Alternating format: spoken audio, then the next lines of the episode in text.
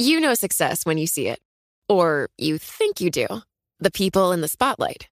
But what about those small business masterminds who succeed at making their money work harder? They do that by having a business bank account with QuickBooks Money, which now earns 5% annual percentage yield. Making your money work as hard as you do? That's how you business differently.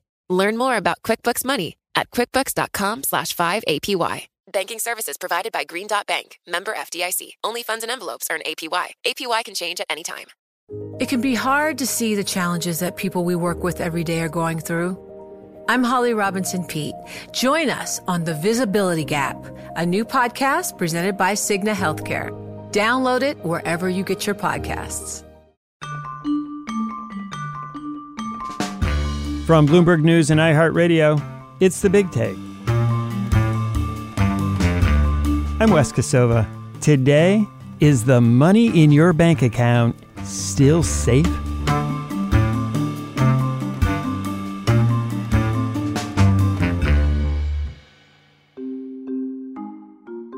Once again, the U.S. government is rushing to contain the damage after a bank failed from poor management and loosened laws.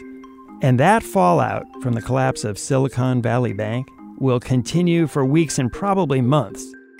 The Biden administration is assuring tech startups and other companies that the billions they had in the bank will be paid out and they won't lose their money. But who's going to foot the bill? And how will all of this financial turmoil potentially affect your savings and money you may have invested? My colleagues Ben Bain, who leads Bloomberg's coverage of how Washington regulates Wall Street, and personal finance reporter Suzanne Woolley are here with answers. Suzanne, there's a lot of coverage over the Silicon Valley Bank now and how it's going to affect business and the economy. But I think a lot of people, and I am one of them, are thinking a little closer to home. So let me ask you just off the top how concerned should people be about the money we have in the bank? The reassuring answer is that most people really don't have that much to be concerned about for the simple fact that most of us don't have over $250,000 with a single bank. So any deposits we have are covered by the Federal Deposit Insurance Corporation, the FDIC, and each account is covered up to 250,000. Um, and actually, you can be covered for more at the same bank because that 250,000 applies to different categories of ownership. So, say, you know, I have an account savings account that's 250k that's covered. My husband has one for, uh, that's covered up to 250k if we have a joint account each of us counts for that $250,000 so that's another $500,000 in coverage. So that gets you to a million in coverage pretty easily. And there are actually some other types of accounts that you can open, like trusts, that will sort of stretch that FDIC insurance even further. So as long as you don't have more than two hundred fifty thousand dollars in an individual account or five hundred thousand in a joint account, which, as you say, most people don't, then you're you're pretty much covered in case something bad happens to the bank. So the really extraordinary thing we saw happen just two days after Silicon Valley Bank failed was that the federal government stepped in and said not only are those insured deposits that we're talking about covered, but these uninsured deposits are also going to be covered. People are going to be made whole. So it's all of those businesses that have money beyond that $250,000 sitting in that bank that they can also get out there. And and it's a big deal because this is really what everyone was kind of wondering. This bank and some of these other smaller banks that are out there, businesses, industries around uh, the the country really depend on them. And what the government did is they stepped in here and said it's not just that two hundred fifty thousand dollars or less, but it's the bigger deposits too. So let me ask you about that because Treasury Secretary Janet Yellen came forth to say this: the government is going to protect all of these account holders, even if they're above the two hundred fifty thousand. How does that work? Where, where does that money come from? So that's a little bit of a, we're going to wait and see at the moment. We're still kind of getting all the details as this spools out. We know that they, they've said Silicon Valley Bank depositors, you can start taking out your money on Monday, which is just really the first business day after the bank failed on Friday. It's just pretty incredible because, you know, the FDIC doing this is obviously such a huge step and it's such a such a big move to reassure depositors and savers because as we know a lot of like bank run situations it's just psychology, it's contagion. And so communicating that we're going to be there as this sort of backstop in even a bigger way than before, you know, it shows how concerned they are about it, but it, it also should give some reassurance. Yeah, and I, I, it also raises the question: so where does this stop? Right? We had the you know had the failure of this bank, uh, and then at the same time that the government announced these extraordinary measures, they also announced that they were taking over another bank, a Signature Bank, a bank in New York, and they were going to cover those deposits as well. So we have these two banks that have failed in the span of a couple days, literally, um, and the government's going to step in and make everyone whole, but you know, what happens now that we're worried about perhaps this spreading to other banks? Eh, you know, where, where does it kind of end? I mean, that's true, although people will talk about how, like, Silicon Valley Bank was a bit of an outlier in how they managed their assets and liabilities and in their who their clientele was of startups and VCs. VCs meaning venture capitalists. And I think if you're looking at like a Citi, a JP Morgan, a Wells Fargo, your concerns are not going to be as great as with a smaller regional bank that you've never heard of.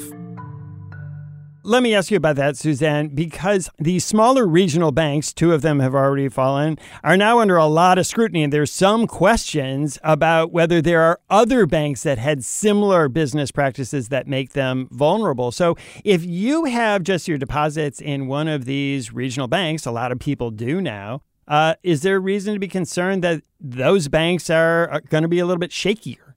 I think everybody should maybe want to do a little more research into the bank where their money is in right now. It's hard to say with regional banks. We, we don't know what's going to sort of come out of the closet here. And it's hard for an individual investor to, you know, go onto their regional bank site and figure out, like, what does my bank's balance sheet look like? But it is a good time to sort of understand how the FDIC rules work, do up some reading on your on your bank. If it's a bank that maybe you went into because it had the highest interest rate and you don't know that much about it it could very well be fine. But just take a look. I mean the point that a lot of people are saying to me and this is very obvious but it's just to not panic you know? Any panicking rarely leads to anything good. So i think people should be smart and investigate and sort of take some prudent actions but not freak out about this. And another thing to underscore is that if we're talking about people, the vast majority of people that we're talking about that don't have two hundred fifty thousand dollars in in a bank account or or above that, that was never really in play here, right? I mean, that was always covered throughout this whole process. So what we were really trying to see how much the government was going to step in here was about those larger commercial accounts so, and, and, the effect on the real economy then is those banks, these regional banks, play a bigger and bigger role, have come to play a huge role, trillions of dollars in assets at this point. Industries from wineries in California to tech startups to you name it across the United States, these are the banks that, that make it work. And what we were all kind of waiting to see was whether was the government going to come out swinging, so to speak, and do something for all those businesses. A- and they did. Now the question is, was it enough to convince everyone that all the other banks, you know, don't need to panic, and people and businesses don't need to panic, and everyone should just kind of take a take a chill, so to speak, and take a beat. Then President Biden came out on Monday with a really forceful speech in which he said U.S. taxpayers are not going to be on the hook for any losses. And I want, this is an important point. No losses will be borne by the taxpayers. Let me repeat that. No losses will be borne by the taxpayers. But how can that be? If the bank has collapsed, its assets are now in doubt, who is going to pick up the bill? So there's this big deposit insurance fund.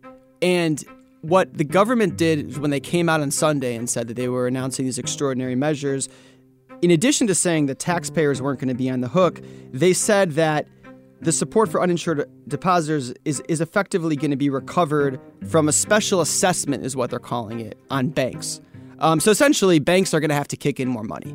Um, not just the banks that failed, but but other banks as well. What we don't know is the details of that, how that's going to work. But essentially, there's going to be this special assessment, which is going to mean that the other banks have to pay more money back into this fund, and the taxpayers, so to speak, you or me or, or anyone else, President Biden and, and also um, the regulators are saying, are not on the hook directly. It's going to come from the industry itself.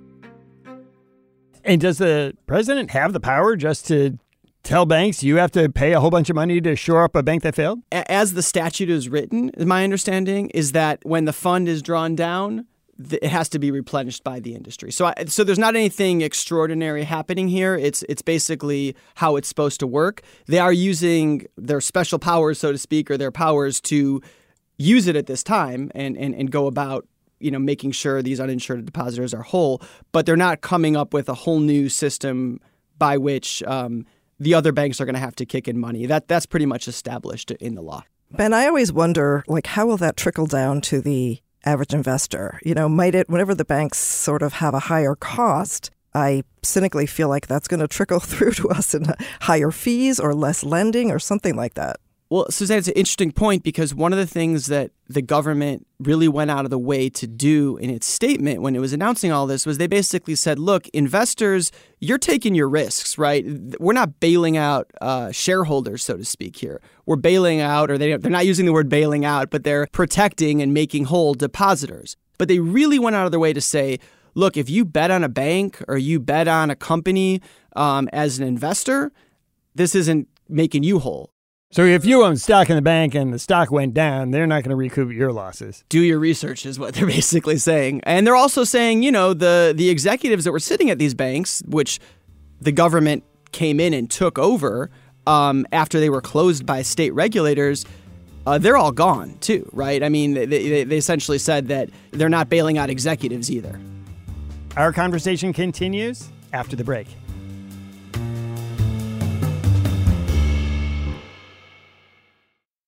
You know success when you see it. Or you think you do. The people in the spotlight athletes, actors, artists. But what about the people behind the scenes? You know, the ones who make it all happen the lighting engineers, the sideline photographers, the caterers. They're small business masterminds. And if there's one thing they have in common, it's making their money work harder. That's why they have a business bank account with QuickBooks Money, where they are now earning a generous 5% annual percentage yield. Yes, 5% APY. Making your money work as hard as you do? That's how you business differently. Learn more about QuickBooks Money at quickbooks.com slash 5APY. Banking services provided by Green Dot Bank, member FDIC. Only funds and envelopes earn APY. APY can change at any time. It can be hard to see the challenges that people we work with every day are going through. I'm Holly Robinson Peete. Join us on The Visibility Gap, a new podcast presented by Cigna Healthcare. Download it wherever you get your podcasts.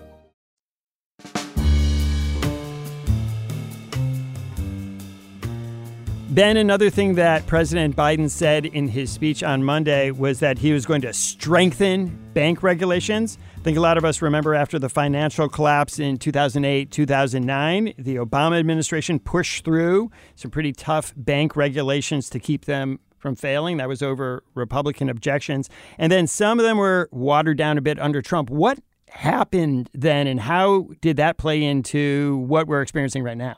Yeah, so it took all of, I think, three days for this to become the you know latest Washington partisan uh, tug of war. Back in 2018, there was actually a bipartisan law that was passed by Congress that gave some of these smaller banks and smaller, I mean, including Silicon Valley Bank and, and the like. And Silicon Valley was the 16th biggest bank in the United States before its failure. So it's not small, but it gave these kinds of banks that aren't the big Wall Street banks you think of effectively a way out of some of the really, really, really tough onerous types of regulations like yearly stress testing and and some of the stuff that, that, that, these big banks have to do every year which is like thousands of hours of work. Where the government comes in and really tests if you were in financial distress, would your bank fail? This idea that banks can't be too big to fail again. So they look at how much money do they have in deposits? What would they do if there was a sudden dip in uh, the stock market? That's, that's, that, that's exactly right. And literally, almost since the big post financial crisis law was passed in 2010, everyone calls Dodd Frank, really almost immediately these mid-sized banks were lobbying and they're basically saying we shouldn't be considered the same as Goldman Sachs or JP Morgan because we're not the same. We're basically just your uh, you know your, your, your friendly neighborhood bank. We take deposits and you know and we we help businesses and we're not doing all these things that all these big Wall Street giants are doing. They lobbied and they and they and they kept pushing on it and pushing on it and pushing on it and finally in 2018 bipartisan group of lawmakers passes a new measure which basically rolls back some of the restrictions they have. Trump signs it in the White House, has a big ceremony, calls it crippling regulations that are basically being stripped away. He says that these types of rules were going to make these banks go away one by one. And everyone seems to be kind of on the same page, except for some of the progressives who said this was really a bad idea, that this was a good thing to do. Fast forward five years later, and almost immediately from the moment Silicon Valley Bank failed, people are pointing to this rollback and saying, if this hadn't happened, we probably would have known a little bit more about what Silicon Valley Bank's situation really was. Uh, federal regulators may have been a little more prepared to know under the hood what was going on, and the bank itself would have had to have taken more care and not made uh, certain kinds of bets that effectively, when interest rates shot up, really shot the bank in the foot.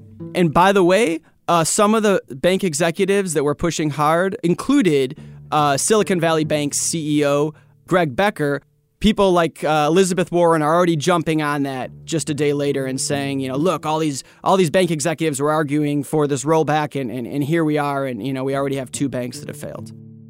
Hey Ben, that's funny. I was going to ask you about like what Elizabeth Warren is saying right now, but I also wondered how strong is the banking lobby in Washington? Banks like a lot of industries in Washington have have a lot of firepower. They have a lot of lobbyists and you know, they're they're quite good at at getting access and and oftentimes getting what they want.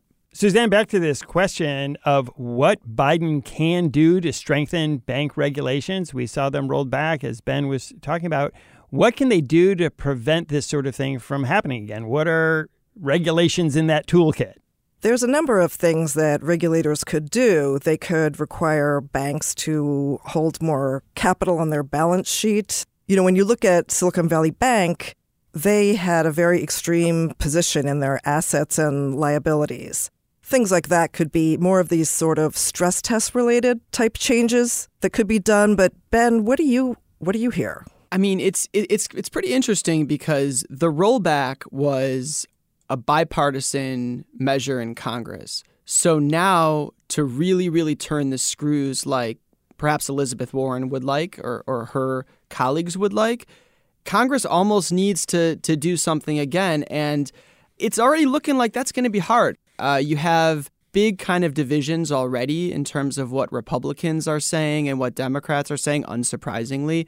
But this moment, in this like hyper partisan moment, this it's hard to see kind of a kumbaya where everyone agrees to tighten the screws on on banks right now. So that kicks it to the regulators, and the regulators can do some things. Uh, certainly, um, you know, the Federal Reserve, um, the FDIC, they all have powers and, and they can do more, but they, they can only go as far as the law will let them.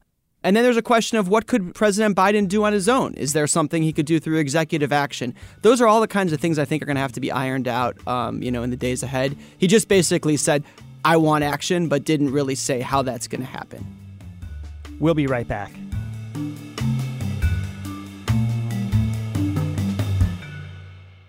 You know success when you see it. Or you think you do. The people in the spotlight athletes, actors, artists. But what about the people behind the scenes? You know, the ones who make it all happen the lighting engineers, the sideline photographers, the caterers. They're small business masterminds. And if there's one thing they have in common, it's making their money work harder.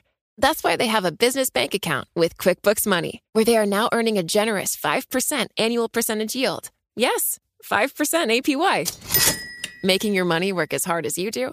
That's how you business differently. Learn more about QuickBooks Money at quickbooks.com slash 5APY. Banking services provided by Green Dot Bank, member FDIC. Only funds and envelopes earn APY. APY can change at any time. It can be hard to see the challenges that people we work with every day are going through. I'm Holly Robinson Peete. Join us on The Visibility Gap, a new podcast presented by Cigna Healthcare. Download it wherever you get your podcasts.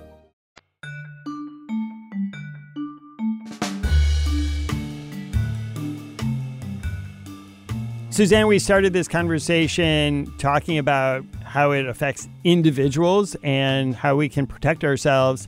One way, of course, as you described, is just having kind of good bank account hygiene, making sure that you don't have more money in the bank if you're so lucky than the limit allows. What else can people do just to stay safe in a time of volatility? Right. I think we're in such a an out of control seeming environment that just, you know, taking controlling what you can control is really important. And when I was speaking with a financial planner earlier, he said that one of the biggest, you know, quote, air quotes, mistakes that he sees is that people stop investing when they're feeling nervous. So, you know, when you're you know, you're putting away however much you can in your 401k and you're like, oh, things are kind of crazy. I think I'll step back and maybe lower my, you know, the percentage of my salary that I have going into my 401k. You know, that is really not the greatest thing to do because a lot of times when people dial back their savings, they sort of forget to go back in and dial it up. So just sort of resisting the urge to to stop a really good savings habit, if you have one, is something to keep in mind in the midst of all this turmoil. Suzanne, what about just other kinds of investments, stock market, bonds? Are there things that people should be doing now in the wake of this to kind of give themselves an extra layer of protection or comfort? I think people should always take a look at their portfolio and make sure that they're still comfortable with the level of risk that's in their portfolio. You know, if they have a portfolio that's 70% in stocks, 30% in bonds, they should take a look and make sure they're still comfortable with that split. But I think anybody who has a good long term plan, or maybe as in, say, be, say a target date fund, uh, which is a kind of fund in, that many 401ks have, that is sort of geared toward a long term time horizon. And you don't want to make any rash moves to upset long term plans. Because what we've seen in so many market crashes and panics over the decades is that it's the people who panic who sometimes just get hurt the most. And Suzanne, that's that's exactly what the U.S. government is trying to impart on everyone by what they've what they've done so far. Everyone's trying to say, don't panic. Just just kind of hang in there. And the fact that the US government's stepping in with extraordinary measures, they really want people to feel assured that their money's going to be okay. They're going to be able to make payroll if they're running a business. And the question is is are all these other banks uh, who may have been similarly positioned in terms of what they were holding on their balance sheet as the ones that have gone down are are they going to be okay are they going to be able to weather this and and, and, and that's the big question. Ben, you're covering all the ups and downs of this story as the fallout continues. I think we're probably going to be talking about this for weeks to come or longer. What are you watching for? What are the things that you're especially looking for as the story keeps going? So far, we've had two banks fail in the span of less than a week and one bank voluntarily liquidate the bank that failed, Silicon Valley Bank, was the biggest bank failure since 2008. What that means is everyone is on high alert. Everyone's trying to figure out are other lenders potentially at risk. If you look at the market moves, if you look at regional lender stocks, there's a lot of jitters out there. A bunch of firms are seeing massive declines in their share price. The question is has the government done enough to convince people that they've dealt with the problem. This was an isolated situation to a few institutions, and everyone's going to be fine and we can move on? Or is this going to continue to kind of cascade? Is this going to be more of a domino situation? That's what I think everyone's watching right now. Ben Bain, Suzanne Woolley, thanks for coming on the show. Thank you. Thanks, guys. Thanks for listening to us here at The Big Take. It's a daily podcast from Bloomberg and iHeartRadio. For more shows from iHeartRadio, visit the iHeartRadio app, Apple Podcasts, or wherever you listen. And we'd love to hear from you. Email us questions or comments to bigtake at bloomberg.net. The supervising producer of The Big Take is Vicky Vergolina. Our senior producer is Catherine Fink. Michael Falero is our producer. Our original music was composed by Leo Sidran. I'm Wes Kosova. We'll be back tomorrow with another Big Take.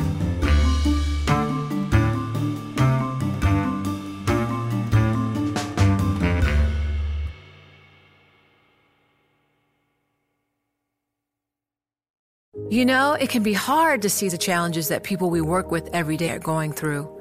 Invisible struggles like stress and burnout, caregiving for a loved one, or being misunderstood. But insight, awareness, and empathy will help us better see the issues they're dealing with.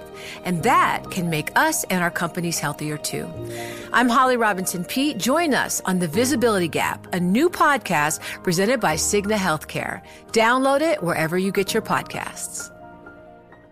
The countdown has begun. This May, a thousand global leaders will gather in Doha for the Qatar Economic Forum powered by Bloomberg, held in conjunction with our official partners, the Qatar Ministry of Commerce and Industry and Media City Qatar, and premier sponsor QNB. Join heads of state, influential ministers, and leading CEOs to make new connections and gain unique insights. Learn more at QatarEconomicForum.com.